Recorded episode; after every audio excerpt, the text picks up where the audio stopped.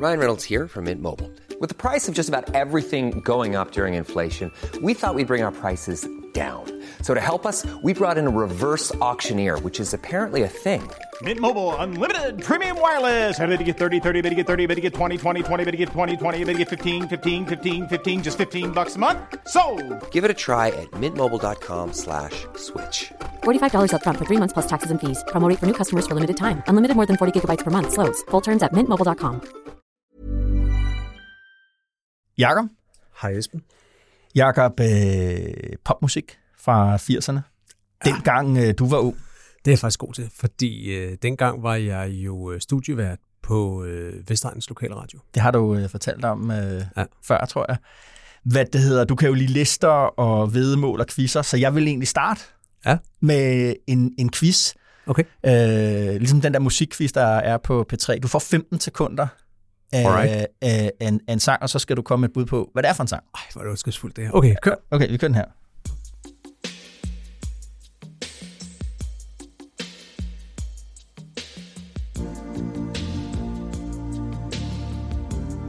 Okay, det kan du godt stoppe, den her. Det er jo øh, Chris Rea on the Air Tonight. Nej. Hvad? Men er, øh, fornavnet er rigtigt. Det er Chris de Burr Chris de Burgh selvfølgelig, ja, det er rigtigt. Ja, med, øh, med øh, The, the Lady in Red. The Lady in, uh, in Red. Ej, ja, det var pinligt. Okay, det var næsten reddet hjem på målstregen. The Lady in Red, ja, okay. Monster hit, Jakob, fra, fra, fra, fra, fra 86. Ja, det burde jeg jo have gættet også. Jeg ved, hvad vi skal snakke om. For ja. søren. Ja. Esben, Året, du... ja. Sådan er det. Ej, okay, fair nok. Hvad det hedder, jeg læste om The Lady in Red, at uh, det var den eneste sang nogensinde i verden, der var mere irriterende end, uh, end James Blunt, You're Beautiful. Men uh, hvad det Det hedder... er en lidt øh, irriterende sang, det er. Det er nemlig rigtigt, at vi, øh, vi, vi var, Jakob, til øh, Pia Olsen Dyrs jubilæumsreception i tirsdags, efter at hun nu har siddet i mere end 10 år som øh, formand for SF. Ja. Og øh, Og hun var Lady in Red. hun, var nemlig, hun var nemlig klædt i det, man, man vist kalder øh, et statement dress, i ja. sådan en, en meget flot rød øh, øh, øh, dragt. Og det var sådan set ikke den eneste grund, det var ikke bare så overfladisk, var det ikke. Der, der, det er jo en sang om, hvor, øh, hvor dejlig hende der, The Lady in Red er, og, og alle dem, der er interesseret i. Der er, en, der er en sætning i den. I've never seen so many people want to be there by your side. Og det synes jeg, hvad det hedder, passede Det meget, meget, Galt, meget i hvert godt. fald til Pia Olsens reception. Ja, Det var et tilløbsstykke uden, øh, uden lige, og det siger jo rigtig meget om, øh, om SF, om den Ja. ja. genrejsning, om den måde, hun har forandret SF, men måske også meget om fremtiden. Ja, jeg synes, det var mega interessant reception på den måde, faktisk. Så den synes jeg lige, vi skulle øh, komme med sådan en form for øh, ana- analyse af. Så skal vi også, Jacob, tale om øh, det, der er blevet kaldt den mest sete økonomiforelæsning på dansk grund, nemlig Svareudvalgets rapport Ja. om, øh, om, hvordan man kan lægge, øh, hvad det hedder, en dansk landbrug, øh, give en land, dansk landbrug en Ej, det CO2-afgift. irriterer mig, det med Chris de Burgh, faktisk. Det kan jeg ikke rigtig slippe. Nå, Michael Svare siger du, ja, det skal vi også snakke om. Landbruget. Der var jo sindssygt mange tal, og det er meget teknisk, ja. øh, men det er også meget, meget politisk. Ja. Måske sådan uh, politisk på sådan en helt arkaisk måde.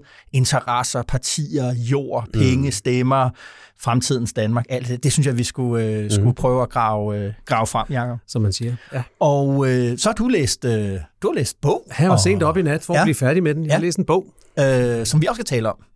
Ja, Øh, er- Nemlig om øh, den nye biografi om og af, eller hvad vi skal kalde det. Ja, en biografi er det vel. Ja, selvbiografi delvis. Den nye bog om Ahmed Samsam, ja. Som allerede øh, formmæssigt er, er lidt speciel, fordi den mixer forskellige, øh, forskellige genrer, og jeg synes, den, den ud over at være at have en, have en meget, meget dramatisk og, og voldsom historie at fortælle, så fortæller den også noget om den sag, og om hvordan vi som offentlighed har forholdt os til den sag. Mm-hmm. Det vil jeg godt. Jamen, øh, spændende, Jacob. Så er der altså det grønne, det røde og, og Samsung. Og så kan jeg bare sige, ja. Ja. så er der reality-tv i anbefalingerne. Wow. What? Velkommen til DK Polen.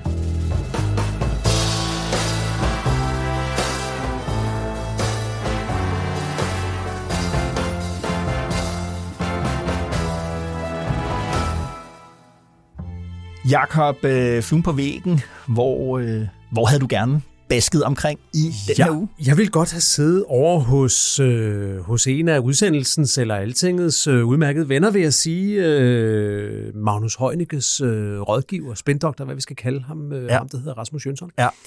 Øh, Jeg vil godt have, have siddet på hans kontor, da han sad på sin, øh, på sin PC, eller hvad man bruger over i Miljøministeriet, og fulgte med i det åbne samråd, hvor hans minister øh, deltog i denne her uge. Magnus Heunicke var i åbent samråd om de stærkt forsinkede øh, nationalparker. Ja. Der var jo planer om, at der skulle anlægges en strøm af nationalparker, mm-hmm. og i regeringsgrundlaget, tror jeg, der stod en del af dem skulle være færdige her i 2024. Der er ikke rigtig sket noget. Nej.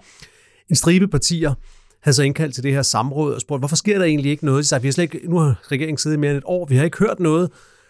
Bortset fra, sagde øh, Thorsten Geil fra Alternativet, der ligesom var ordfører for spørgerne, så sagde, at, at nu her for to dage siden var de så endelig blevet kaldt over til et møde, og der var blevet udsendt en pressemeddelelse fra ministeriet, så han sagde sådan lidt drillende, at det var ligesom om, at Magnus Heunicke havde beskæftiget sig mere med nationalparker de seneste to døgn, end han havde gjort i hele det første år. Ja. Men, øh, men så, så får Magnus Heunicke, som, som sådan noget er, så får han jo ordet, så har ministeren 10 minutter til at svare. Mm. Magnus Heunicke brugte godt og vel 20. Og undervejs i sit svar om, hvorfor det her var forsinket, der var mange forklaringer. Det er besværligt, der skal sættes hegn op, der er klagesager, der er høringsprocesser, det ene Ja, og det andet. ja. Undervejs, så sker der det, at Magnus Heunicke har ligesom en, en pose, et net, Aha. liggende på bordet foran sig, Aha. øh, indtil det her samråd over i Folketinget. Som bliver bragt i spil. Og, og så bringer han det pludselig i spil, og det skal vi lige prøve at, prøve at høre her. Det her skulle vi gerne give et billede af. Der er ingen politisk beslutning om at udsætte eller trænere. Vi har intet ønske om det tvært imod. Men vi har selvfølgelig ønsket om, at når myndighederne siger, at det skal det her til for at overholde loven og vinde klagesagerne, der måske vil komme igen, så skal de have tid til at gøre det ordentligt. Og de her sider, det er de første, kun de sider, som de første to naturnationalparker er blevet lavet i øh, Naturstyrelsen. Altså Fusingø øverst og øh, Gribskov nederst. Ja. Wow. Bang. Og bang, så lå der den der Ja. kæmpe store bunke papir. Mm-hmm. Og så sker der det, altså mere end 10 minutter senere, da Magnus Heunicke, fordi så snakker han videre om Magnus Heunicke, der er flere forklaringer, og der er flere gode grunde til det ene og det andet. Men så sker der det øh, 10 minutter senere, at øh, Thorsten Geil så får ordet igen. Ja. Og så, øh, så starter han jo øh, med at kigge over på det der bunke papir, og så siger han sådan her. Ja, der er taletid. Der er 10 minutter til ministersvar på et samråd. Øh, de er vist godt og vel gået. og der kan man så, hvis man følger det på tv, så kan man... Og øh, sikkert om punkt papir. Ja. Jeg håber, de er printet på begge Jeg sider. håber, de er printet på begge sider, siger han. Og. Ja. så kan man, hvis man ser det på tv, så, så klipper kameraet lige der omkring over på Magnus Heunicke, og man kan se, han sidder sådan og, og, og vipper siderne. Ja. Og det fremgår, at det er de vist ikke. Det er de ikke. Nej. Øhm, det, var, øh, det var på mange måder underholdende. Og så sidder vi op Samråd. hos øh, Jønsson. Så sidder vi op hos Jønsson og tænker, den der idé, mig og Magnus, vi fik i Ja. morges med, vi, vi tager den her bunke papir med, Ja. så skal vi vise dem. Det bliver sådan, den tredje dims kalder man det i, i, i radiodramaturgi, Ja. når, man laver, når man laver radio, og, og tager en uventet ting med, som man Ja. ligesom bringer i spil, Jo. for at skabe en dramatisk effekt, og, øh, og det har de så gjort med den der. Ja. Jeg vil godt have set, om han så egentlig synes, den virkede rigtig godt, da han sad derovre. Good on paper. Ja. Ja. Øh, måske ikke så god i virkeligheden, so Ja, to speak.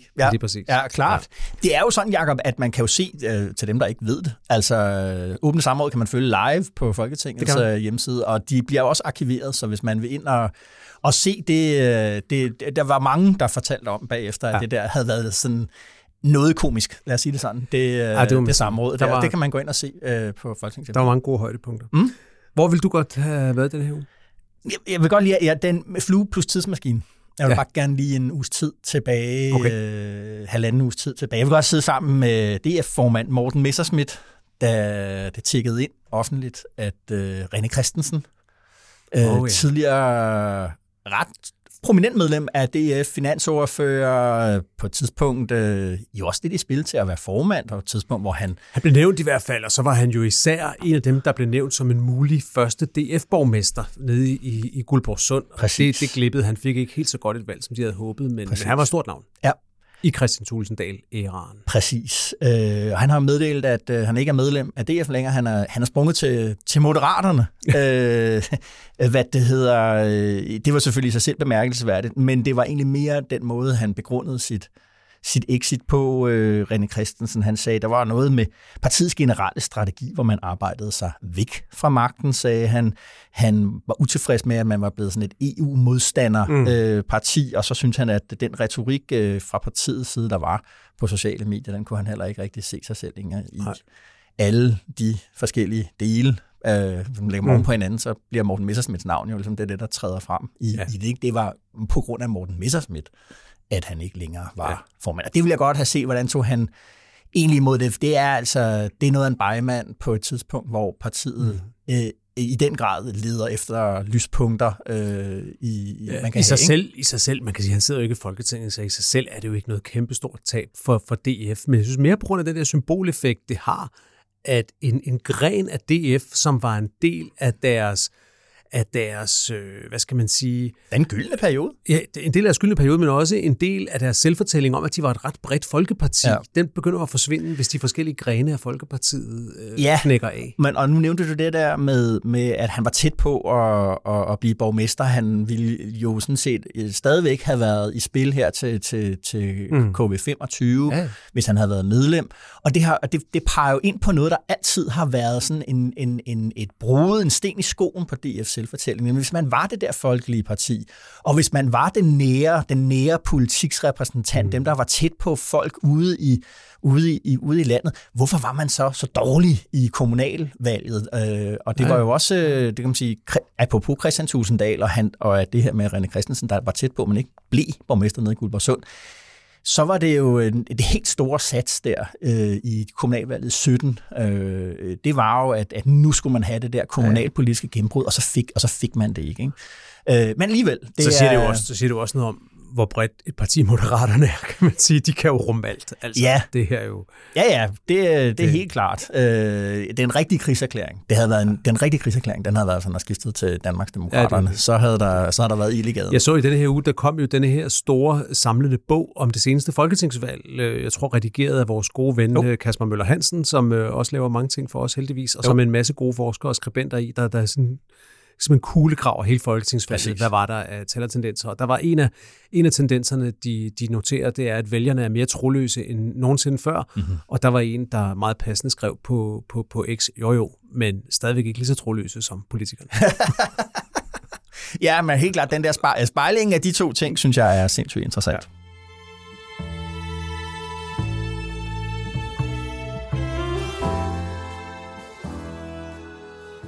Jakob, øh, vi er blevet, øh, vi er blevet receptionsløver.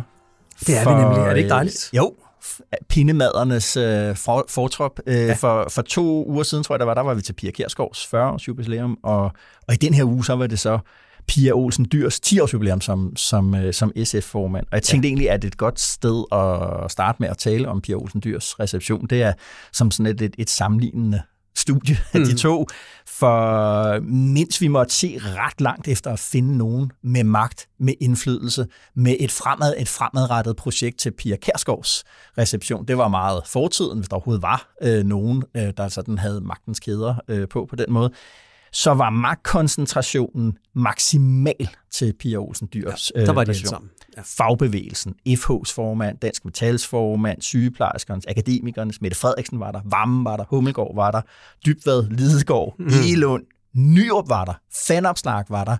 Det var simpelthen øh, hele raden rundt. Landbrug og Fødevare var også øh, repræsenteret. Ja. Danmarks Naturfredningsforening, Inger Støjberg, Pape. De var der ikke i egen person, så vidt jeg kunne overskue, men de var så med i en video, øh, sådan en hilsevideo, der blev okay. vist øh, øh, efterfølgende.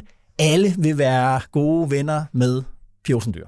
Ja, mm. hun øh, har aldrig været mere populær. Jeg tror også, øh, Holstein skrev en analyse i Alsing i denne her uge, at hun står på toppen af sin karriere. Det ja. var også det, det indtryk, man fik til den reception. Ja, hvad det hedder, en, en regibemærkning er, at Pape han stod for den, den bedste joke faktisk. Der var mange, der holdt sjove taler. Øh, øh, Mette Frederiksen holdt en sjov tale, men Pape, Papes øh, lille hilsen, den var, i, synes jeg var særlig skæg. Han, han noterede sig, at Pia Olsen Dyr, det har de fleste måske bemærket, når man har set debatter fra Folketinget. Hun strikker meget, øh, og hun strikker trøjer og sådan til andre politikere.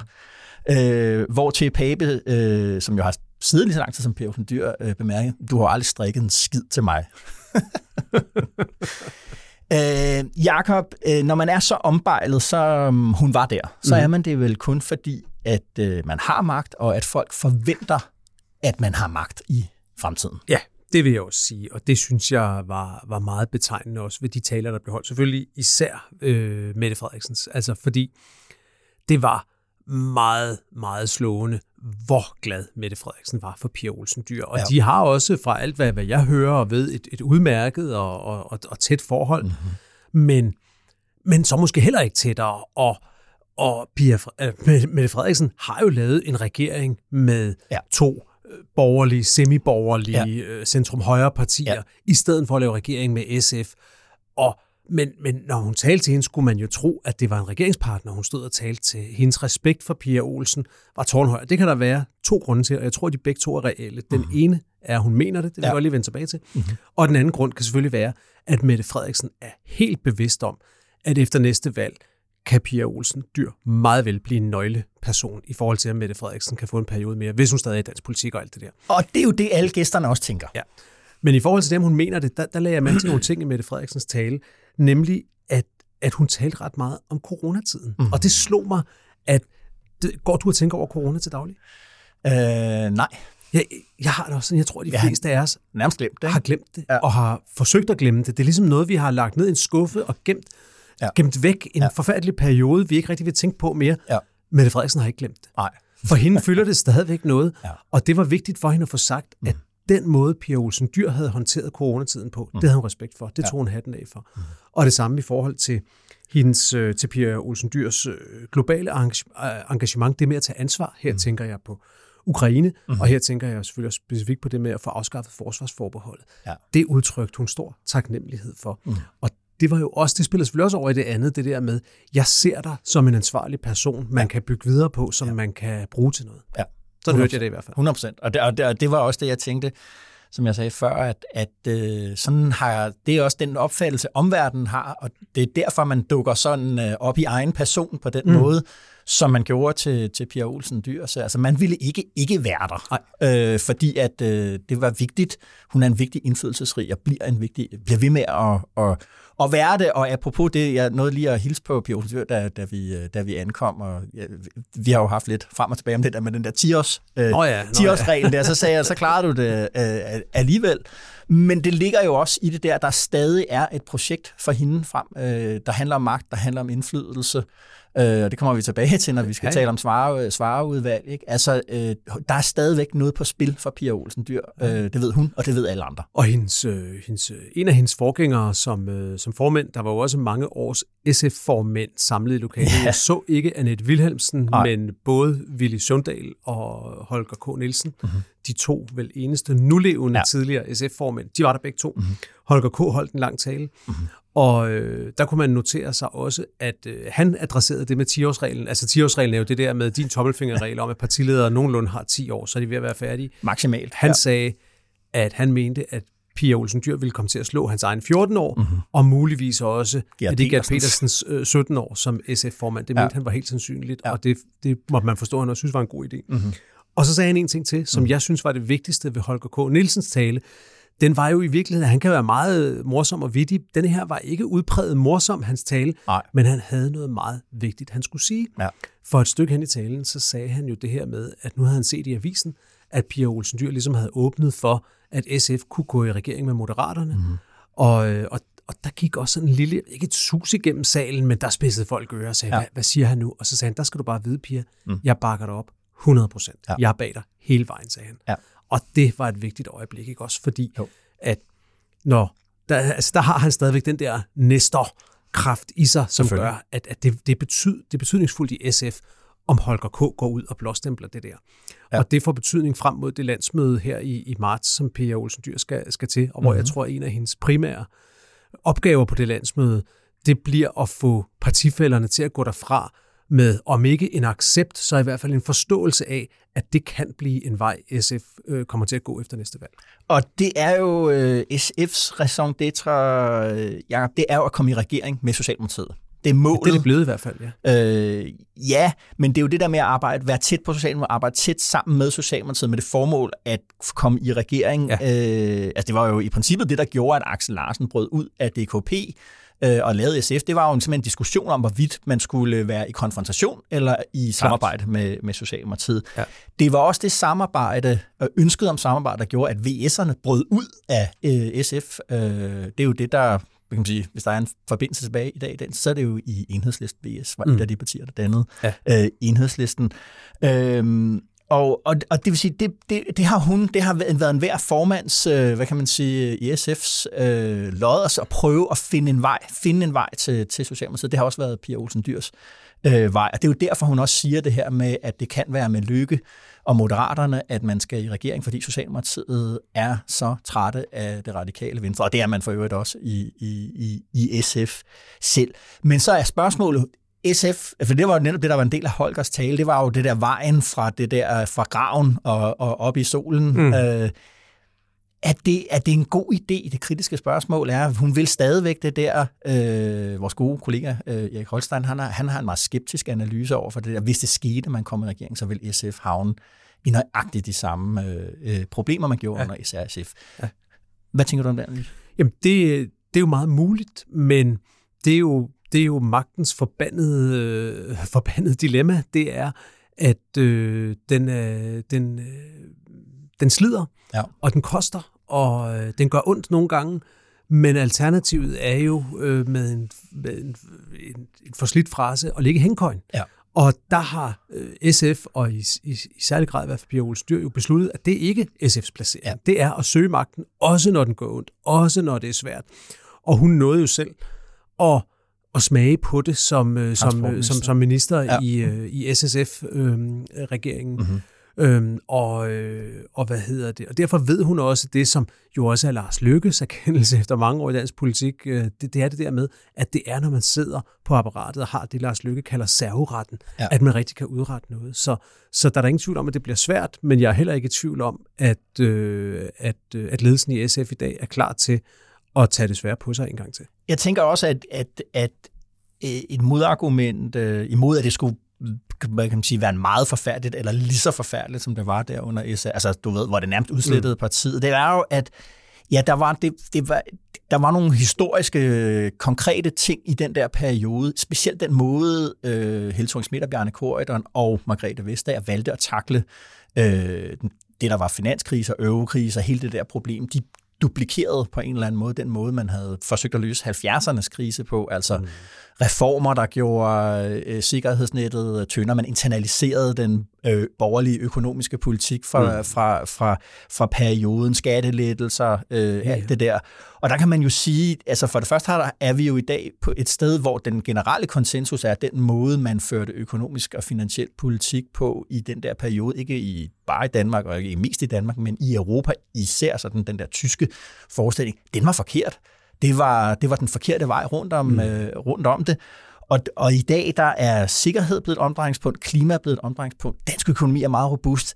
Så der er også nogle, nogle altså man kan ikke, hvad kan man sige, jeg synes, der er, nogle, der er nogle faktorer, der er blevet meget anderledes. Og det er også et meget anderledes socialdemokrati, der er det er i dag. Mere, der det vil være et mere erfarent hold, der går ind i den regering. Det man også skal huske, den regering, som, øh, som SF øh, trådte ind i første omgang, øh, det ja. var jo... Øh, unge folk. Det var unge folk, og ja. det var uprøvede folk, og det var, det var i hvert fald i, i den første del af regeringsperioden som en dårlig regeringsledelse, så senere blev Helle thorning ikke dygtigere, men i, men i starten altså var det simpelthen udygtigt, og det var også med til at gøre, at de bragte sig selv i nogle meget, meget vanskelige situationer i forhold til folkeskolereform og betalingsring og opgive ja. Øh, øremærket barsel og nogle af de der ting ja. der. Det var uprøvet folk. Ja, præcis. Og så har hun jo, øh, for det, det synes jeg, et af ligesom der har også været mange artikler, der handler om genrejsning af SF. Mm. Øh, men jeg synes, øh, det, jeg tror, vi har talt om før, ja. men jeg synes, et er selvfølgelig genrejsningen. Det er, så, det, det er jo helt åbenlyst. Det er jo sådan objekt, objektivt målbart flot, hvis man kan sige det på den måde. Men det er jo forandringen af SF, hun har lavet i samme periode. Hun har jo, altså netop som du siger, forsvarsforbeholdet bidraget til, at, at det blev fjernet. Jeg ved godt, at, hun, at SF havde flyttet sig på, på, på EU-politikken øh, før det, men det er alligevel noget andet at gå i kampagne og teste det og vinde øh, på det. Øh, og så selvfølgelig, at hun har fået flyttet partiet, det synes jeg næsten er det mest øh, øh, exceptionelle, nemlig på forsvarspolitikken. Mm. Altså, at, at man er fuldt og helt på NATO's side. Der står hun meget på ryggen, synes jeg, det arbejde, Holger K. Nielsen gjorde lige der. Der gjorde han et stort forarbejde, men ja, det, det er flyttet. Jeg synes, det spændende bliver, om man kan om, om de kan holde fast i succesen med den relativt smalle egne dagsorden, de har, som er faktisk at være et velfærdsparti, som dybest set har et slogan, der hedder flere penge. Lad os, øh, lad os lige se, fordi det, jeg tror, der er ved at udvikle sig en, en, en, en, øh, en, en front øh, et, andet, et andet sted, hvor SF vil prøve at, at profilere sig.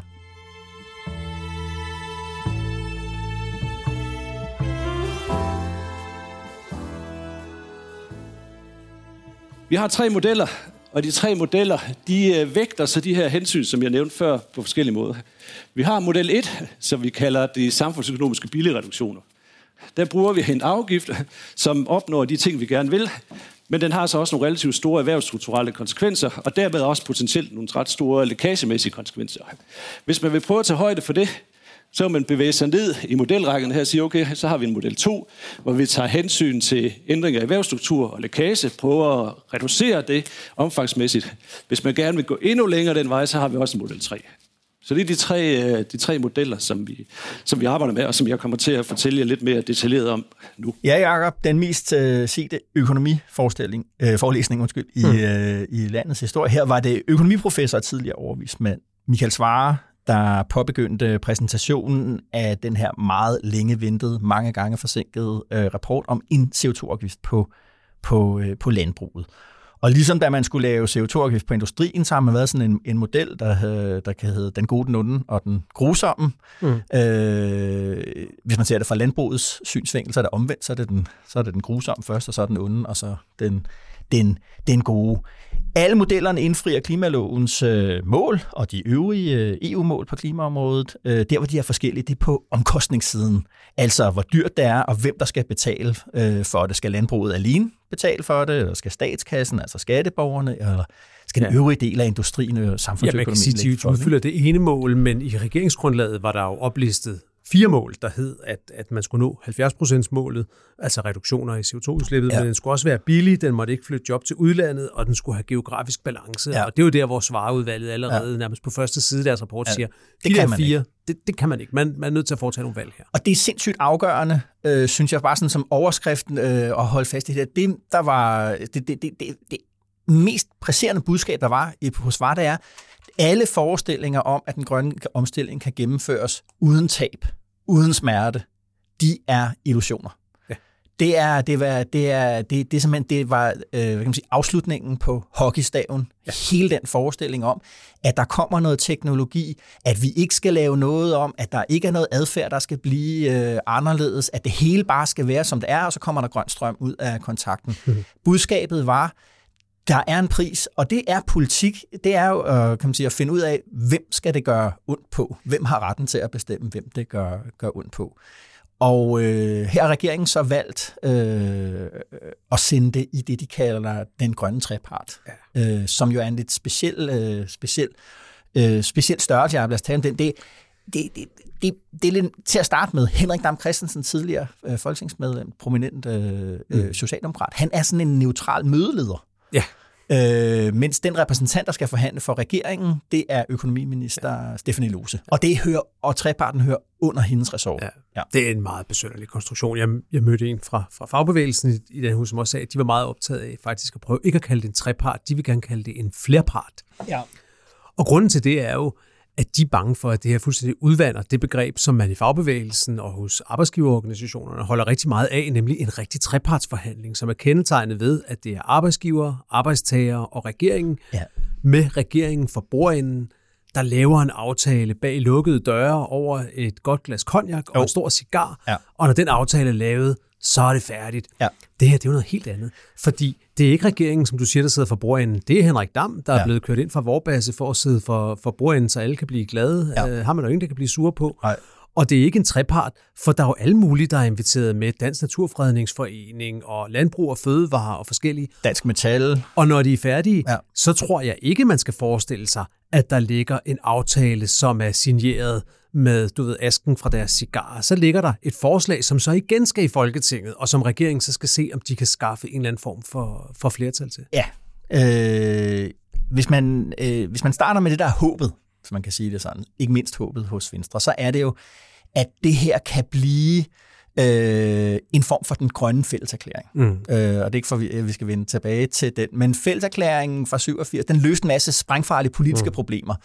Øh, den, øh, den hjalp til at løse inflationsproblemet, øh, det hjalp til at løse arbejdsløshedsproblemet, øh, øh, problemet, og det hjalp til at løse sådan, øh, vækstproblemet i, i, øh, i, i Danmark. Øh, og der er lidt et håb om, at med at springe de her parter i spil, at det ligesom kan blive en ny, sådan, øh, at det er de parter, der, der, der er, som kan finde sammen om at få landbrug og klimapolitik og vækst til ligesom at gå op i en højere enhed og fjerne nogle problemer, som Et politikerne har. kompromis simpelthen. Ja, det er håbet. Ja. Men som du siger, så er det jo, øh, altså at det der jo gjorde, at fælleserklæringen kom i stand, øh, det var jo, at arbejdsgiver og arbejdstager der i 87, de opdagede, at de havde fælles interesser. Øh, det er altså, at ja, vi har også nogle modsatrettede interesser. Det handler meget om løn og, og om omkostninger på, på, på, på produktionen. Men man fandt jo også ligesom ud af, at, øh, at hvis man vipper den båd alt for meget, så er der ikke noget vækst, og der er ikke nogen arbejdspladser. Derfor så blev slagordet fra fagbevægelsen dengang, at man gik fra lønfest til jobfest. Det man opdagede, det er, at vi er en del af en global økonomi, og hvis vi gerne vil, vil, vil klare os godt, øh, så har vi fælles interesser i, at konkurrenceevnen forbliver høj. Og det var den erkendelse, man havde i 87. Jeg spørger så ligesom, hvad er det for en fælles erkendelse, de her parter skal have? Det har jeg svært ved at, at, at, at se. Og det synes jeg også, spillet efter Svares har fremlagt sin rapport. Har Synes du vist, det, er, det ikke, er, det, er det ikke meget klart, de skal have en erkendelse af, at der skal lægges en CO2-afgift på landbruget, så det bliver omstillet, og så skal de i bedste fald også have en fælles en fælles holdning til, i hvilket tempo det skal ske. Ja, jo jo, men det er meget, synes jeg, på, på, på overskrift. Jeg synes, når, når, når man som fagbevægelse anerkendte konkurrenceevne, det der er så særligt ved fælleserklæringen, det er, at fagbevægelsen underskriver et dokument, hvor løn bliver omtalt som en omkostning. Ja. Det er jo arbejdsgivernes ja. syn på, hvad løn er. Så det du mener, det er... Indholdsmæssigt er der ikke, det, Jamen, det, ja. jamen problemet med det er, at landbruget står til, at vi skal udvikle landbruget. Der, må ikke, der skal ikke være færre køer. Vi skal finde en måde på, hvor det hele er, som det er, som det er i dag, øh, bare hvor det er grønnere. Og der har, øh, der har øh, Danmarks Naturfredningsforening, som jeg klart synes er den mest interessante øh, mm. part mm. i det her at følge, de har jo været ude at se, allerede inden de er gået i gang med at forhandle, vi vil have svaresmodel 1. Det er altså en model, der, der, der i overmorgen, hvis den blev vedtaget, fik Fjerner. en fjerdedel af det danske mælkeproduktion til at lukke ned. Ja. Gå konkurs. 8.000 landmænd øh, ud af job over tid, ikke? Jo, hvor det, og hvor øh, der... Eller ude af job, men i andet job, I et andet sige, job, fordi ja. det er jo også en af svare udvalgets pointer, det er, ja, de vil øh, sandsynligvis miste det job, de har i dag, Præcis. men med den situation, der er på arbejdsmarkedet, er der ikke noget, der tyder på, at de nødvendigvis øh, kommer til at gå gå arbejdsløse. Nej, nej, det er ikke, der er ikke nogen arbejdsudbudseffekt. Nej. Det er ikke sådan, at det svækker arbejdsudbuddet, det her. Det, det, var, det, det er en anden måde at, mm. at, at, at udtrykke det på. Ikke? Men den har, de har allerede sagt, det er model 1, vi, mm. øh, vi, vi vil have. Øh, og det, altså den, den er meget svært spiselig, tror jeg, for, for, for landbrug og, og, og fødevare. Og Danmarks Naturfredningsforening, de er jo den eneste, de er der jo som repræsentant. De andre har jo nogle forskellige dansk industri og dansk metal og, og fødevareforbundet. De har jo forskellige, hvad kan man sige, de repræsenterer nogen, der er inde i, i, øh, i, i, landbrugs, i landbrugets mm. økonomiske kredsløb, man kan sige det på, på, på den måde, landbrug og fødevare. Det er repræsenterer ligesom hvem? Befolkningen? De, ja, det er en civil, og det er de grønne bevægelser. Ja. Man kunne have valgt andre grønne, ja. der er jo masser af grønne bevægelser. Tag, det er de grønne, der, der er. Okay, mm. øh, hvad det hedder... Øh, hvis vi så lige går tilbage til Pia Olsen Dyrs reception. Hun nævner selv, Øh, der er mange taler. Øh, Mette Frederiksen, som vi sagde, talte. Pelle Dragsted talte. Øh, Holger K. talte. Øh, Claus Jensen talte. Og Maria, Dansk formand. Ja, Maria Rømer Gerding talte. Og Præsidenten hun, for Danmarks Naturfredningsforening. Pia Olsen Dyr fortæller selv, da hun øh, holder tale, at øh, de eneste to, øh, hun har inviteret til selv at komme og holde en tale, ja, det er Maria Rømer Gerding og så Claus Jensen. Øh, og Maria Rømert og, og, og Pia Olsen Dyr, de stod altså ligesom der og, bondet over det grønne, at det var via, Pia Olsen understregede, at hun var kommet ind i SF via, altså hun er en del af den grønne del af, af, af, af SF.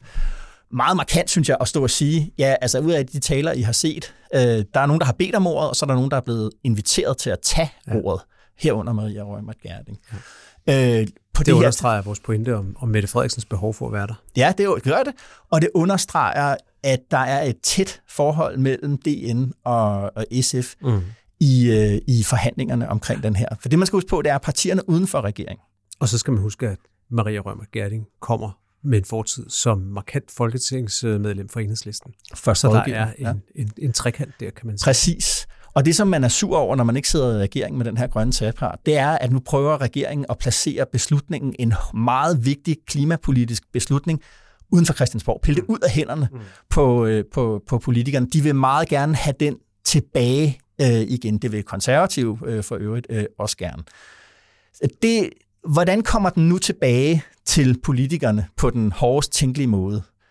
Det tænker jeg, at, øh, at, øh, at SF og Enhedslisten øh, har en interesse i, at Danmarks Naturfredningsforening, og at Danmarks Naturfredningsforening har en interesse i, at de sætter altså ikke deres blå stempel på en eller anden model På noget, der er mindre end model 1? Nej, det er, det, det, der er kun det mest ambitiøse, øh, og for det mest ambitiøse, det kan landbruget ikke være med til, og så kommer det her tilbage på politikernes øh, bord. Mm. Noget andet, der er også interessant her, Jacob, det er, at moderaterne, de er, de, er, altså, de er gået med til den her grønne trepart, fordi at man skal for den gode stemmings skyld i, i, i, i regeringen. Køb tid for Venstre, simpelthen. Det er ja. Venstre, der skal passes på, øh, på Venstre, og nu har de, får de så lov til, til det her, det er, man gået, det er man gået med til, men hvis det stod til Moderaterne alene, så var det her også bare en ren politisk øh, beslutning. Mm. Der er også en interessant forhistorie der. Lykke, ja.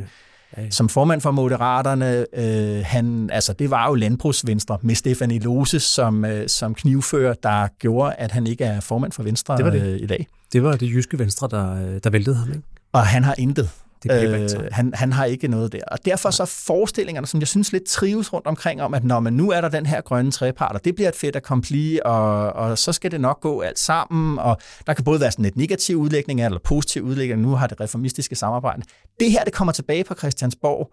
Det her, det bliver det er højdramatisk øh, for SVM-regeringen, og hvis du sidder og er Pia Olsen dyr, og du tænker, vi skal have den her, hun kan jo ikke lide den her regering. Hun vil gerne, hun opfører mm. sig og samarbejder og alt det der, men hun vil have Socialdemokratiet tilbage. Mm. Hun vil det her regeringssamarbejde til at stoppe. Så er det grønne område øh, en måde, hvor SF kan binde en masse vælgere til sig. Af dem, der er kommet til, på, på, som helt klart, øh, mange af dem, det er også SF's egen opfattelse, er klima, klimavælgere. Mm. Der, de, de, der, der kommer et, det bliver højinteressant. Ja, og der, og der er en interessant timing i det, fordi at en del af fortællingen om denne her grønne flerpart eller trepart er jo også, at den skal, den skal udskyde det hele lidt, sådan så at man måske kan vente med at træffe denne her beslutning om en CO2-afgift til på den anden side ja. af det Europaparlamentsvalg, vi skal have i juni, fordi så bliver det måske ikke helt så slemt for Venstre. Altså, de har svært ved at indgå det her kompromis, og så lige skulle ud og møde vælgerne bagefter. Det er de lidt bange for. Det, det, det, det kan man godt forstå, mm. men det omvendte mm. kan jo også blive giftigt for Venstre, fordi nogle af de venstrefolk, der har været allermest skeptiske over for ideen om en CO2-afgift, og har været allermest hvad skal man sige, højrystet om at stå fast på landbrugets, hvad skal man sige, gammeldags mm. interesser, det er jo nogle af deres Europaparlamentsmedlemmer. Mm. Og kan de, holde, kan de holdes nede i en hel valgkamp, ja. hvor de skal gå og sige ingenting? Altså, det kan faktisk ende med, tror jeg, at ramme Venstre lidt i nakken, at det her kan blive en rigtig, rigtig svær sag for Venstre Helt at køre igennem EP-valgkampen med, øh, hvor de måske nærmest vil ønske sig, at de egentlig havde fået lukket den ned før.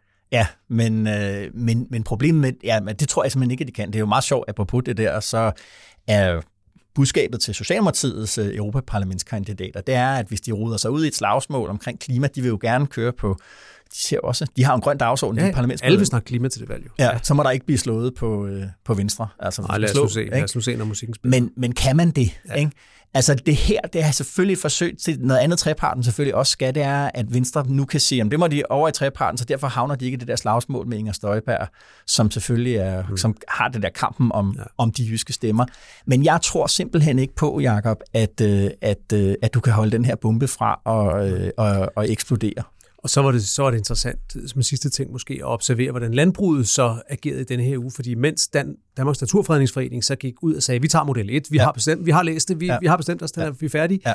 så har landbruget ikke rigtig sagt noget. Det har været, ah, nu må vi se, at vi skal lige studere det, og nu sætter vi os ind i rummet, og ja. prøver at lade være med at komme med for skarpe meldinger, og det er selvfølgelig et forsøg på overhovedet at holde sammen på landbruget igen, fordi der er også forskellige holdninger inden for landbrug og fødevare, inden for erhvervet om, hvordan man skal gå frem her. Jeg noterede mig, det synes jeg var, var, var interessant, at i, i tv-programmet Debatten på, på, på DR, mm-hmm. øh, der havde Landbrug og Fødevare sendt deres, øh, jeg tror han er kommunikationschef, mm. øh, Morten Bøje Hvid, mm-hmm. som jo øh, er Digopol kender godt ved, hvem er, fordi det var ham, der i, i gamle dage også var, øh, var rådgiver for både Helle thorning Schmidt og før det for Måns Lykketoft, ja. socialdemokratisk operatør gennem mange, mange år, rigtig ja. dygtig. Det var ham, de havde sendt i fjernsynet. Ja. Ikke formand Søren Søndergaard, ikke direktøren Mariette Jul, mm. men en spindoktor, hvis ja. man skal sige det sådan. Ja. Og det øh, vidner jo også om en, øh, om en organisation, der går meget, meget defensivt ind i det her. Det er en skæbnestund for Landbrug og Fødevare, det er skæbnestund for Dansk Landbrug, og det er en skæbnestund for partiet Venstre.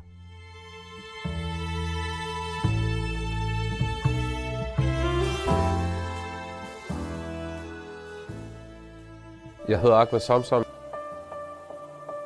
Jeg er forlagt dømt som terrorist i Spanien. I virkeligheden havde jeg et samarbejde med de danske efterretningstjenester, både PT og FE, fra 13 og til og med omkring 15. Ja, ja, præsentationen af, med det her klip selvfølgelig unødvendigt. Det stammer fra reklamekampagnen for den bog, Ahmed Samsam har lavet sammen med berlingske journalist Jens Anton øh, Bjørnager. Ja. Og du har læst den? Jeg har læst den, ja. Og, øh, og det, skal, det, det vil jeg anbefale, at man gør. Det, det, er, en, det er en spændende bog, men, men det er ja. også en overraskende bog, synes ja. Hvorfor overraskende?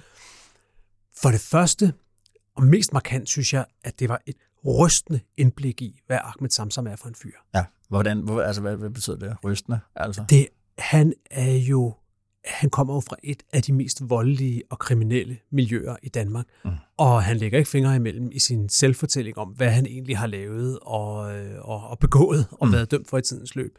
Røverier, vold. Røverier, vold, grov vold, øh, øh, altså angribe, angribe politiet på gaden på et tidspunkt, hvor de prøver at anholde ham, grove overfald på medfanger i mm. fængsler, mm. virkelig, virkelig vilde ting. Altså, mm. det er det er virkelig voldsomt. Ja. Det, det, var, det, var, det var en del af Ahmed Samsam, som jeg ikke havde fået ind på radaren i den mediedækning, der har været indtil nu, Nej. hvor gennemkriminel han er. Mm-hmm. Og, og, det, og det er en ting, som, som, også, som også er tankevækkende, når man læser bogen, fordi at bogen er jo selvfølgelig et forsvarsskrift. Bogen mm. er et forsvarsskrift af og for Ahmed Samsam. Ja. For at han er uretfærdigt dømt, som vi hørte i klippet her. Der er begået justitsmord imod ham. Og for at etablere den fortælling, er han jo også nødt til ligesom at stille sig frem som en mand, der egentlig er et ordentligt menneske. Ja. Men det, der går igennem hele bogen, det er jo, at han begår den ene kriminelle handling efter den anden. Det er dels ja. alt det vold, og dels har han jo gennem hele sit liv, lige fra, fra han var teenager, finansieret sit liv ved, ved at sælge hash. Ja.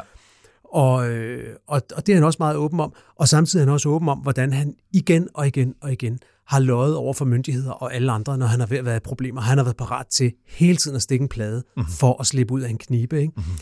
Og det kommer jo efterhånden, som det håber sig op, det der, til at ligge i baghovedet, synes jeg, som, altså, kan vi overhovedet tro på noget, denne her mand siger? Ja. Altså at, øh, at bekendelsen af sønderne ikke får, for ham til at, at, at være mere ærlig og troværdig i, ja, i altså, sidste det, det sidste voldshandling ligger meget få måneder tilbage, så vidt jeg læser bogen fra, mens han stadigvæk sad i fængsel her. Han blev løsladt for, for ikke så længe siden. Ja. Øhm, og, og, og spørgsmålet er, om man helt kan tro på, øh, kan tro på, at han nu er et andet menneske, og om man også kan tro på, at han undervejs i denne her karriere som, øh, som syrienskriger har været den, han siger, han har været. Jeg tror, der er næppe nogen tvivl om hos nogen, at han har været agent for mm. PT og FE. Der er så mange mm. ting, der hobes op oven på hinanden, at mm. det, det tænker jeg i hvert fald, at det er, det er hinsides enhver tvivl, at han har arbejdet for dem. Mm-hmm. Men for mig efterlod bogen et lidt mere mudret indtryk af, om man helt kan stole på, at alle, for, alle forklaringerne er, som han siger, de er. Mm-hmm. Fordi hele resten af hans liv er simpelthen strøet over med løgnehistorier og kriminalitet. Og, og det er jo så, som du siger, øh, man kunne godt have et andet indtryk. Både Berlingske Tidene og Danmarks Radio har jo, øh, har virkelig øh, dækket den her sag meget, meget øh, øh, intensivt på skrift og podcast øh, har det her været, har det her været rigtig stort. Og på en eller anden måde, og det ved jeg ikke, hvordan bogen forholder sig til, øh, har man indimellem haft fornemmelsen af, at man har været, man har været meget, øh, hvad kan man sige, man har købt ind på den del af historien. Ja. Det handler om, at det har været et justitsmord, at den dom, han fik i Spanien, var, var, var uretfærdig, han, og at, at, at, at, at den danske stat burde have, have frelst ham fra at have siddet i fængsel i overvis. Øh, hvad er konklusionen så, når man læser bog? Ja, det ved jeg ikke, om der er nogen konklusion på, fordi, fordi og jeg er meget, jeg synes, det virker stadigvæk meget øh, muligt, at der er begået fejl. Jeg ved ikke, måske endda også justitsmord i Samsam-sagen. Det kan ja. godt være. Jeg synes, det er meget svært, også ud fra bogen, efter man har læst bogen, at vurdere, om den dom i Spanien egentlig er en fejldom eller hvad. Altså bogens påstand, Ahmed Samsams påstand, og til dels også den journalist, der har skrevet bogen. Det er meget ja. tydeligt, at deres holdning er, at der er nogle oversættelsesfejl, nogle procesfejl og noget tjusk ved spanske domstole, som gør, at de dømmer ham som øh, islamisk øh, potentiel terrorist, ja. selvom han tydeligvis ikke er det. Ja. Der, har jeg stadigvæk lidt forbehold, vil jeg sige, ud fra bogen, for at sige, kan man sige det så entydigt? Men, men justitsmord i forhold til, at, øh, at efterretningstjenesterne ikke henter ham hjem igen, det er meget muligt. Men det, det efterlod mig med, det er nemlig også et spørgsmål, som det du lidt siger, det er, om medierne og måske også Samsam selv er blevet spændt for en vogn i denne her sag, nemlig Lars Finsens vogn. Nå, okay. Og det, og det, og det er jo fordi, det begynder at blive meget, meget sammenfiltret, det her. Men det jo. er jo de samme journalister langt hen ad vejen, mm. ikke mindst på Berlinske, mm. som har dækket denne her sag, som også har dækket Lars Finsens sagen. Mm. Og det fremgår også af bogen, at i hvert fald øh, en af de journalister, nemlig Simon Andersen, som var på Berlinske, som øh, nu er på det snart lukkede øh, Radio 24 ja. at han havde utroligt tætte forbindelser til Lars Finsen. Mm. Det er jo faktisk i Samsam-retssagen, denne her retssag, hvor Samsam har forsøgt at få tvunget efterretningstjenesterne til at erkende, at de havde udsendt ham som agent. Ja.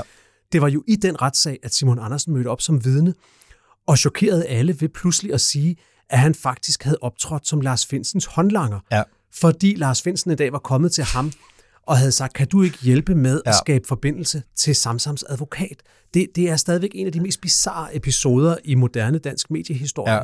ja, altså i sig selv, jeg kan huske, da jeg læste lige præcis det der, Jacob, jeg var også sådan, altså, altså er det rigtigt? Ja. Det virker jo helt vildt, at chefen for, for den danske efterretningstjeneste har problemer med at komme i kontakt med en offentlig kendt øh, advokat, og lige derfor præcis. henvender sig til, øh, til en af de mest øh, bemærkelsesværdige, til tider kontroversielle øh, journalister i moderne, øh, altså i hvert fald i de seneste 10-20 ja. års, øh, måske i virkeligheden mere, øh, dansk journalistik. Altså, det Som helt allerede vildt. var i gang med at dække sagen. Og der må man spørge sig selv, og den, den refleksion eller den research mangler fuldstændig i bogen, men hvad var pointen med, at Lars Finsen gjorde det? Mm-hmm. Altså, for jeg har det ligesom dig, Finsen kunne nok godt have fundet frem til, til den her advokat på en anden måde, hvis det var det. Ja. Så må ikke det handlede om, at Finsen var opmærksom på, at ved at gøre det her, så fik Simon Andersen dermed en viden, som kunne bruges øh, journalistisk på et eller andet tidspunkt. Det måtte Finsen jo i hvert fald overveje, måtte være konsekvensen, at det her ville komme frem på et eller andet tidspunkt. At ja. nu, nu forhandlede efterretningstjenesterne med Samsam. Ja. Det, er, det, altså, det er jo på sin vis, kan man sige, dygtigt operativt arbejde af Lars Finsen, men også risikabelt operativt arbejde, ja. fordi han involverer medierne ja. i noget, der egentlig er hemmelige efterretningsforhold. Ikke ja. også? Ja. Hvorfor gjorde han det? Mm. Og der er vi så over i hele den kamp, som Lars Finsen har ført mod systemet, mm. ikke mindst mod øh, den tidligere departementchef i Justitsministeriet, nuværende departementchef i Statsministeriet, Barbara Bertelsen. Ja. Det gennemsyrede jo hele Lars Finsens bog, mm. at stort set hele den her sag handlede om deres personlige konflikt. Mm. Og der synes jeg igen, denne her bog er med til at tegne det billede op. Det er også, det er også den nyhed, som Berlingske Tidene har valgt at køre for denne her bog, det er, at FE og PET på et tidspunkt øh, så sender et fælles notat til Justitsministeriet, der siger, skal vi ikke prøve at hente ham der sammen hjem fra fængslet i Spanien? Ja. Men senere kommer der så en ny version af notatet, hvor det forslag er pillet ud. Ja. Og formodningen, som ligesom bliver antydet, er, at nogen meget, meget højt placerede, ja, læs selv. Barbara Bertelsen, jo. har fået det fjernet af en eller anden grund, som vi ikke rigtig kender. Ja. Og på den måde synes jeg, at, øh, at bogen tegner sig ind i en, i, en, i en dækning, hvor man en lille smule godt kan føle sig spændt for en vogn. Mm-hmm. Og det understøtter bogens form så også, fordi det er en meget usædvanlig bog. Det meste af den er nemlig en jeg-fortælling, hvor Ahmed Samsam fortæller i jeg-form, ja. skrevet ned af Jens Anton Bjørn. Mm-hmm. Men andre dele af bogen er journalistisk skrevet. Ja. Og, og, og hvorfor egentlig det, ja. har jeg tænkt meget over. Mm. Og, øh, og, øh, og jeg tror, en del af grunden er, at øh, selvfølgelig kan det være for af rent dramatiske hensyn, ja. men det har jo også den effekt, at alle Samsams påstande og øh, beskrivelser af hans egen rolle, ja. de står for hans egen regning. Ja. Så slipper journalisten ligesom for at stå på mål for dem, mm. for det er så tvivlsomt meget af det. Mm-hmm. Det er jo noget, og det, det kan jeg huske det fra, jeg selv skrev bog. Øh, det virker, du ved, hvor sådan nogle Q&A Altså spørgsmål-svar, øh, det virker jo super godt i en artikel, og ja. det er på nettet. Eller, ja, det med at stille skal, kritisk spørgsmål. Ja, offentligt. Ja. Ligesom ja. Siger, gør opmærksom på til læser, nu har jeg, jeg har stillet det her spørgsmål, ja. og nu får du så det her svar, så nu har du, kan du have det. det jeg kan huske, at jeg selv skrev bog, at jeg tænkte, kan man have det i en bog? Altså, mm. altså du netop ud fra, mm. ligesom, jamen, skal jeg ikke kunne afgøre det, men der, i, i, i min egen bog, der havde jeg i, i, i den, i hvert fald den del, der, der hvor, der, hvor vi talte med Anders Fogh Rasmussen dengang, der er der dele af det, ja. hvor vi tænkte, okay, det her det ser grimt ud, og det stikker på en eller anden måde af for boggenren, men vi skal stille de her ja. spørgsmål. Jeg synes, man må sige til Samsam-bogens fordel, at der så faktisk er et kapitel, eller, eller halvanden kapitel til sidst, hvor nogle af de her teorier, påstande, formodninger, der bliver fremsat i løbet af bogen, mm. de bliver faktisk forelagt for PET og FE. Det kan nogle gange være svagheden ved politiske bøger, synes jeg, at fordi det er i bogform, ja. så overholder man ikke journalistikkens grundregel om Ej. at spørge den kritiserede part. Det gør man faktisk i bogen, og man får så nogle nærmest, for det meste nogle ikke-svar, men, men man har dog i hvert fald forsøgt. Men, men det, altså, det, jeg synes, det er lidt, man savner den anden side af sagen. Og det, jeg sad tilbage med og tænkte her, det var, grundspørgsmålet i Samsam-sagen, det er vel det her med, da spanierne anholder ham og begynder at retsforfølge ham som mm. terrorist, burde Danmark have hentet ham hjem. Ja. Enten med det samme, eller efter han var dømt. Ikke? Mm. Og der synes jeg, det, det er værd at prøve at lave modfortællingen. Ja. Altså vi har ja. på det tidspunkt en, øh, en borgerlig regering. Mm-hmm. Vi har en regering, som har utrolig svært ved at beslutte at hente, hente børn hjem fra fangelejre i Syrien og mm-hmm. andre ting. Og så skal vi forestille os, at de skulle hente en potentiel islamisk øh, terrorist hjem fra, øh, fra Spanien. Ja. Altså hvis det kom ud, det ville jo være en kæmpe politisk øh, risiko for en regering at løbe, at ja. man hentede en dybt kriminaliseret, mm. mange gange dømt forbryder hjem. Fordi, hvad, hvad skulle man så gøre? Skulle man så gå ud og sige, om det er fordi, han har, han har hjulpet vores efterretningstjenester? Ja. Øh, nej, den slags går man jo ikke ud og sige. Altså, jeg synes, mm. jeg synes kort sagt, at situationen virker mere kompleks, end den generelle fremstilling, vi måske har fået af Samsung-sagen.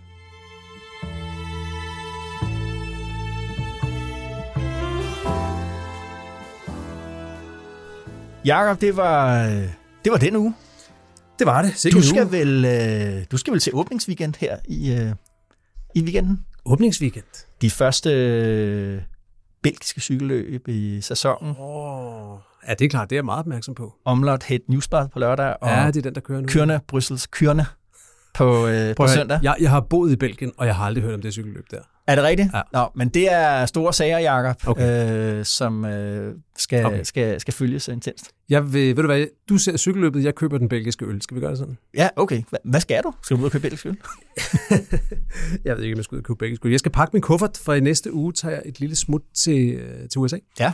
Jeg tager over i en uges tid sammen med en gruppe journalister for at snakke med kloge folk i mhm. Washington og mm. nede i Virginia, og så skal vi være der over 5. marts, hvor det er Super Tuesday. Wow. Så jeg håber, der stadigvæk er nogle primærvalgskandidater tilbage. hold fast, Nikki Haley, hold fast. Ja, ja, ja. ja. Nå, spændende, ja. Ja, det bliver spændende. Mm. Og, øh, og øh, hvad hedder det? Øh, noget af det, som jeg glæder mig rigtig... Jeg tænker, vi snakker om den tur, når jeg kommer tilbage, men noget af det, jeg glæder mig rigtig meget til, det er jo, øh, det er jo især faktisk at høre mange af de demokrater, vi skal møde derovre, ja. øh, hvad de egentlig går og tænker, fordi altså, hvad er det med ham Biden, ikke også? Øh, det, det, som øh, hele den politiske klasse i USA har talt om i denne her uge, det har været et, øh, et stort essay eller en kronik øh, af Ezra Klein i New York Times, som han også har udgivet som podcast, ja. og hvor han siger, øh, demokraterne har bedre muligheder end, øh, end Joe Biden, ja. hvor han simpelthen opfordrer ham til, træk dig nu, eller gør det i hvert fald på jeres konvent til sommer, mm-hmm. sådan så vi kan få en kamp om, hvem der skal være den rigtige demokratiske kandidat. Og det har altså skabt bølger af sådan en som Ezra Klein, sådan en markant ja. centrum-venstre meningsdanner, mm-hmm. der ikke vil Joe Biden noget ondt, går ja. ud og, og siger det der. Han siger jo, øh, jamen det kan godt være, at han egentlig stadig kunne fungere som præsident ovenikøbet godt. Øh, han har bevist, at han har været en god øh, præsident i de ja. øh, fire år, men han kan ikke vinde en valgkampagne. Nej. Og derfor bliver man nødt til, derfor opfordrer han til, at, at øh, Præcis. Biden træder af, eller nogen øh, gør ham. Og han, og han har sådan et sjovt billede på det, som jeg synes er meget, er meget godt set, hvor han siger, at i gamle dage i USA har man sagt, at øh, når der skal vælges kandidater, så gør demokraterne og republikanerne det forskelligt. Han ja. siger, Democrats fall in love, Republicans fall in line. Ja. Altså demokraterne, de vælger med hjertet, republikanerne, de retter ind. Ja. Og han siger, nu er det jo faktisk sådan, at øh, Democrats fall in line, Ja. det er dem, der retter ind, Ja. og Republicans fall apart. Ja. fordi det hele er ved at bryde sammen. Ja. Og det er jo en lidt mystisk ting, det der med, at det demokratiske parti mm. faktisk lidt på samme måde som republikanerne er blevet fixeret Ja. af en gammel mand. Ja. Altså ligesom republikanerne er blevet fixeret af Donald Trump, så har demokraterne lavet sig fixere af Joe Biden. Og det glæder jeg mig vildt meget til at komme over og høre, hvad, hvad kloge folk siger Mhm. mm-hmm. øh, om det. Mm-hmm. Spændende, ja. Det bliver fedt. Ja. Jamen, det er så par kuffert i weekenden. Og, Simpelthen. Ja, okay. Cool. Udover cykelløb, øh, Jacob, så øh, jeg skal lave min datters øh, børnefødselsdag. Ja. Det er sådan en fælles fødselsdag. Øh, Ah, okay. ja, vi har gjort det, som øh, regeringen også prøver på, hvis man nu er flere, om at skulle gøre noget øh, hårdt og svært, så, øh, så kan det være, at man kan komme nemmere om ved det på, på den måde. Hvad er Øh, din rolle i det så? Ja, jeg har bagt øh, fødselsdagsboller. Nå, sådan det. Ja, Okay. hvid, hvide som sne og ja. bløde som dyner, og så med sådan noget sukker på toppen. Ah, det er det bedste. Ja, ja, ja. ja. Mm. Øhm, vi fejrede jo ikke individuelt børnefødselsdag, da jeg gik i, øh, i børnehave. Vidste du det, Jacob?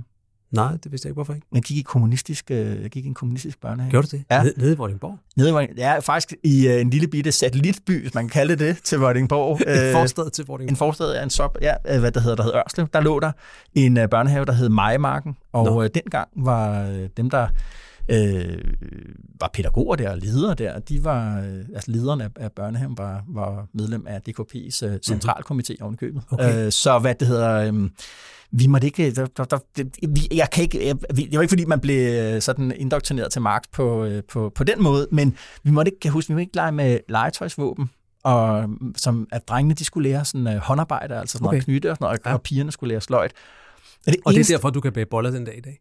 Ja, men det er faktisk lidt sjovt, fordi jeg har, så, du ved, jeg har ikke rigtig bemærket, ligesom at, øh, du ved, at det var så meget øh, anderledes. Men der er et punkt, og det ved jeg ikke, hvordan du har det med.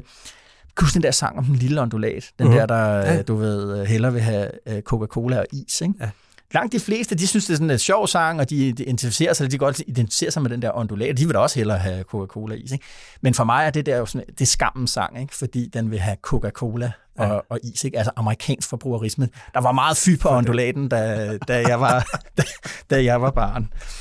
Nå, Jacob, øh, du har allerede anbefalet jo, men, men, men jo uden for selve anbefalingssegmentet. Ah, du bemærkede det godt. Ja. Ja. Det var sådan lidt et trick at komme med anbefaling ud, for vi skal nok lægge det der Ezra Kleines øh, essay i, øh, i, i show notes, Ja. ja. men, men jeg, jeg har gemt lidt til den rigtige anbefaling, fordi jeg har noget virkelig godt med til dig. Ja. Det der cykelløb, ikke? Jo. Det er fint nok. Men Jo. der er jo den der kedelige to timer, hvor at de bare kører, hvor der ikke sker noget, ikke? Nå ja. Der kan du sådan set, i stedet for tænde for Netflix, Ja. og så kan du se øh, den nye sæson af den reality-serie, der hedder Love is Blind. Aha. Jeg har været på skiferie. Ja. Min øh, 18-årige datter, hun introducerede mig til det her koncept, som jeg ikke kendte. Det er et amerikansk koncept, men det der er, det er, at nu er det kommet i en svensk version. Og som så, det er en meget fascinerende verden for mig overhovedet at stifte bekendtskab med. Altså, det er, en, det er en svensk reality-serie nu, men den er simpelthen lavet globalt fra starten, så man kan se til sidst, at den er dobbelt til alle mulige sprog. Den, de ser den simpelthen i hele verden, den her. Okay. Hvad handler det om? Ja. Det handler om, at der er en gruppe mænd og en gruppe kvinder, som mødes uden at se hinanden, og så er der opstillet sådan en række øh, små lækre øh, mødelokaler med trådnet imellem, så de ikke kan se hinanden. Mm-hmm. Og så dater de på kryds og på tværs. Mm-hmm. Love is blind, kærlighed er blind. Okay, ja. Og efter et stykke Angiveligt. tid, efter nogle dage eller ugers dating, så kan de begynde, hvis de vil, at fri til hinanden på kryds og på tværs. Og så bliver det til sådan en version af kærlighed ved første blik, mm-hmm. hvor at man skal se, om parforholdet kan holde. Men pointen er altså, mm-hmm. at frieriet foregår, før de nogensinde har set hinanden fysisk. De har talt med hinanden, hørt, hvad, har du hund eller har du ikke hund? Øh, Hvad, går du til badminton eller ej? Og andre forskellige ting. Og, øh, og, og så, bliver det, så går der så ren reality i den. Hvordan klarer de her par sig? Hvem ja. går fra hinanden, og hvem bliver sammen? Og jeg må, jeg må med skam eller fryd meddele, at jeg var sindssygt godt underholdt. Okay, jamen øh, det er jo næsten sådan en ferieanbefaling. Ja, det er det faktisk, Øh, ja. vi, er, vi er langt væk fra... Øh, Se det med din datter. vi, er langt, vi er langt fra politik. Jeg har også tænkt over, om jeg kunne prøve at stige noget politisk ind, men, øh, men jeg ved ikke, altså, der er, altså, der er jo altid, der er jo altid, det der er, der er måske politik i det på den måde, fordi Nej. det er jo også lavet til et globalt publikum. Ja. Men der er jo meget samfund i det. Ja, der er jo meget præcis. samfund i det på den måde, at så er der en, der er kristen, mm-hmm. og hun bliver selvfølgelig øh, tilfældigheder, jeg ved det ikke, om det, om det er skriptet, eller hvordan de har gjort det. Mm-hmm. Hun bliver jo parret med en fyr, som har det lidt svært med hele tiden at sige sandheden, og som har lidt hemmeligheder i bagagen, og hvordan denne her meget kristne, ordentlige kvinde håndterer mm-hmm. det, at blive parret med en mand, som nogle gange kan have svært ved at sige det helt som det er. Mm-hmm. Det har jo meget samfund i sig, og oh. øh, ja, der er mange andre ting, så, så altså, jeg synes, politisk interesserede, de skal bare slå sig løs på den. Love is blind. Fedt. Hen til fjernsyn. Okay. Hvad har du med til os? Jeg har et, øh, en, en, en analyse af en, der hedder øh, Martin Indyk, Aha. som har skrevet en artikel i Foreign Affairs, der hedder The Strange Resurrection of the Two-State uh, Solution. Ved du, hvad det er? Det er sådan en artikel, som jeg i starten af Love is Blind ville sidde og smuglæse, mens vi så det, og jeg lød som om, jeg så den der ja. reality-serie med min datter, indtil jeg blev fanget af den. Men ja. Øh, hvad ville jeg så få, hvis jeg læste den? Øh, jeg, hvad det hedder, jeg tror, at den første episode øh, efter Hamas' øh, terrorangreb mm. den 7. oktober der øh, ind i Israel, der sluttede jeg øh, DKP-udsendelsen med at læse op af David Grossmans, øh, han er israelsk forfatter, hans meget indtrængende og meget bevægende, synes jeg, øh, tale fra Rabin Square i ja. Tel Aviv fra 2008, tror jeg nok, hvor han hvor han talte om det, der hed uh, The Peace of No Choice, uh, som er sådan et modbegreb til det, man kalder War of No Choice. Uh, og i en israelsk uh, sammenhæng, så er det et begreb, man bruger om, om seksdageskrigen der i, i 67. Altså, at det er en, en altså, at forsvarskrig over for for den, den nødvendige krig, som mm. er ved, ved mm. forsvarskrig til, til, til, den nødvendige, øh, til den nødvendige fred. Og det, man kan sige, ham der Indik øh, leverer, det er sådan den geopolitiske analyse af den her i, idé. Han mener ligesom, at der, hvor vi er henne nu i krigen mellem Israel og, og, Hamas i Gaza, øh, det er ved at nå dertil, hvor der ikke er anden vej end en to-statsløsning. Og det, så kommer han med hele, hvad kan man sige, tostatsløsningens, øh, hvad det hedder, forhistorie, så man får også et overblik over, hvordan den idé opstod øh, første gang, okay. og hvorfor det aldrig rigtig er, okay. er, er, er, er blevet til noget. Og så kommer han med et svar på, hvorfor øh, og hvordan øh, det, det egentlig er den eneste udvej. Øh, det er sådan en meget sådan klassisk sådan great game-analyse øh, mm. okay. af de forskellige af Saudi-Arabiens rolle, af Jordans rolle, Ægyptens rolle, og hvordan han ser, at, at der Men er... kan et, et, man i 2024 stadig tro på den tostatsløsning? Altså, jeg, jeg finder det utrolig svært, må jeg sige. Ja, men, og, men, og det, det, det er han jo sådan set også med på. Øh, men han siger ligesom, altså, hvad er, hvad, altså, der er ikke nogen andre alternativer til det, og han kan ligesom sige, at Øh, der er nogle visser i det der, også nogle visser, han holder, holder skjult. Han har som præmis, at tingene jo ikke bare kan fortsætte sådan her. Man kan ikke, altså, du ved, han siger, okay, to-statsløsningen faldt dengang. Netanyahu's, øh, sådan, at vi bare skal håndtere en permanent konflikt, er også faldet, siger han. Og nu er vi så ligesom tilbage til, at, at, en, at en to-statsløsning er den eneste vej for Israel og for palæstinenserne og for, for Mellemøsten mm. øh, generelt. Men, men på en eller anden måde, så kunne man jo sige, hvorfor kan det ikke lige præcis øh, fortsætte? Og så er det selvfølgelig det helt store vis i den der analyse. Han er jo øh, indik, øh, hvad der hedder, gammel rådgiver for Clinton og for Obama. Mm. Der er helt klart sådan noget 90'er øh, sådan et forestilling om USA som, som ligesom verdens politibetjent på en eller anden måde, en der er maleren. Øh, og det forudsætter jo, at, øh, at Biden, eller en som Biden, at den der tværpolitiske enighed om amerikansk udenrigspolitik stadig findes. Og det ja. gør den jo simpelthen ikke. Eller at USA øh, tror på, øh, på nok på sin egen udenrigspolitik til at sætte sig igennem. Det hørte jeg meget interessant i denne her uge i min lige for tiden go-to-amerikanske podcast, den vi har snakket om før, der hedder Pod Save America, hvor, ja. som er meget befolket af tidligere Obama-folk, øh, eller folk fra Obama-administrationen. Ja. Og de er jo generelt ekstremt kritiske over for Bidens Israel-politik lige nu, siger, ja. at han slet ikke gør nok for at, øh, at lægge pres på Israel. Mm. Og en af dem, øh, som de havde i studiet denne her uge, øh, havde skrevet et, øh, en kommentar i Guardian også, som handlede om, at Biden skulle bare ringe og sige, at det skulle stoppe, så ville det stoppe. Og mm. en parallel tilbage til, hvordan Reagan i sin tid tilbage i 82, tror jeg, mm øh, da der var øh, krig mellem Israel og, og Libanon, mm. havde, havde ringet til, øh, til Menachem Begin, som var Israels regeringschef dengang, mm. mens mm. Sharon var, var herrchef, tror jeg, jo. forsvarsminister, ja. og, og sagt, øh, nu stopper det. Ja. Og så var det faktisk stoppet, og hvor Reagan så berømt skulle have sagt til en af sine rådgiver bagefter, wow, jeg vidste ikke, at jeg havde den slags indflydelse. Ja, ja.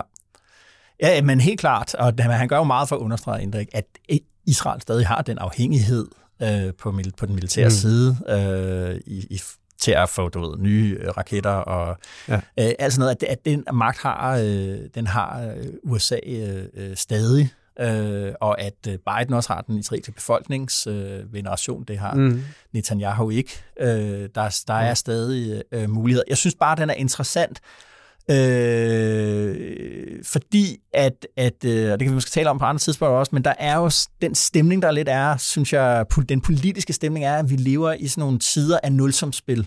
Mm. Øh, af, af sådan, at, at, øh, at, at, at, som jeg også tror er noget af det, der virker ind i, altså nulsomspil, når folk opfatter politik som nulsomspil, det er derfor, det polariserer. Hvis vi alle sammen har muligheden for at vinde og få noget ud af det, så, så, ja. så kan man... Øh, kan altså man hvis man opfatter det som noget, hvor der kun kan være en vinder og en taber. Præcis. Mm. Så, så, øh, og den, den stemning, synes jeg, breder mm. sig øh, øh, øh, generelt øh, på alle mulige niveauer i politik, ikke ja. mindst på, på det geopolitiske. Altså ja. det er derfor, sikkerhed bliver så, så afgørende. Altså derfor så er han på en eller anden måde sådan et, et blast from the past, om det index, er, fordi han har den her øh, 90'er øh, øh, orientering. Mm. Mm. Men på den anden side, øh, så synes jeg, han argumenterer relativt godt for, at der er mange fælles interesser øh, i at, at, øh, at komme ud af det her på en, på en, på en, ordentlig, øh, på en ordentlig måde. Det synes jeg, så synes jeg ligesom, at øh, det skulle man lige give en, give en, give en chance. Alright, Jacob. Øh, ja, tak for denne gang. Vi ses i, øh, i næste uge. Eller i hvert fald i næste uge igen. Eller i hvert fald i næste uge igen. Og som altid, tak til dig derude med DK Pol i ørerne. Vi er uendeligt taknemmelige for, at du bruger os til din analyse af politik. Emma Klitnes producerede den episode af DK Pol, som til vanligt færmt og elegant. Og vi spillede klip fra Folketinget fra øh, TV2 øh, i dag. Mit navn er Esben Schøring, og jeg er politisk redaktør her på Altinget, og jeg ønsker dig og dine en god øh, weekend og god vind.